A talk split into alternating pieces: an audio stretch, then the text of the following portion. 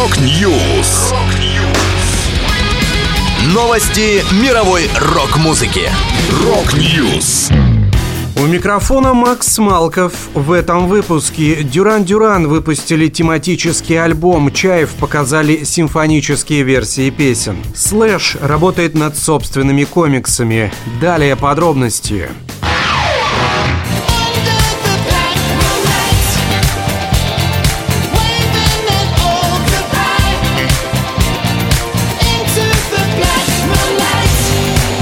Британские легенды New Wave Дюран Дюран выпустили альбом Dance Macabre, тематическую пластинку к Хэллоуину. А еще диск вышел в день рождения вокалиста Саймона Либона, ему исполнилось 65 лет. В трек-листе три новых песни Black Moonlight, Dance Macabre и Confession in the Afterlife. Новые версии собственных треков группы Nightboat, Love Voodoo и Secret October 31st, а также набор каверов на песни Rolling Stones, Talking Heads, The Specials и других исполнителей. Отдельно стоит отметить воссоединение Дюран Дюран в студии в работе над частью треков с экс-гитаристами группы Энди Тейлором и Уорреном Кукурула. Сядь со мною рядом, на небо погляди. Вот смотри, летит наш ангел, Мы с тобою вместе с ним, Мы с тобою вместе с ним.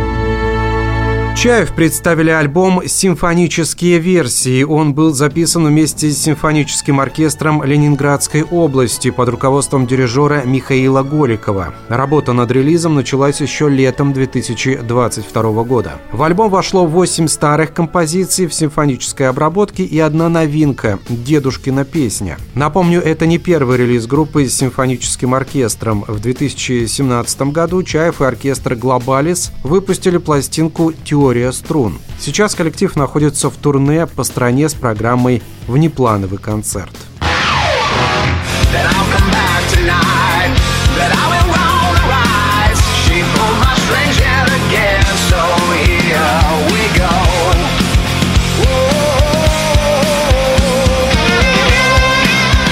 Гитарист Guns N' Roses Slash работает над комиксами по мотивам культового фэнтезийного фильма 1983 года «Ловчие смерти». Сценарий графического романа пишет Тим Сили, а оформлением занимается Джим Терри. Издание увидит свет в 2024 году.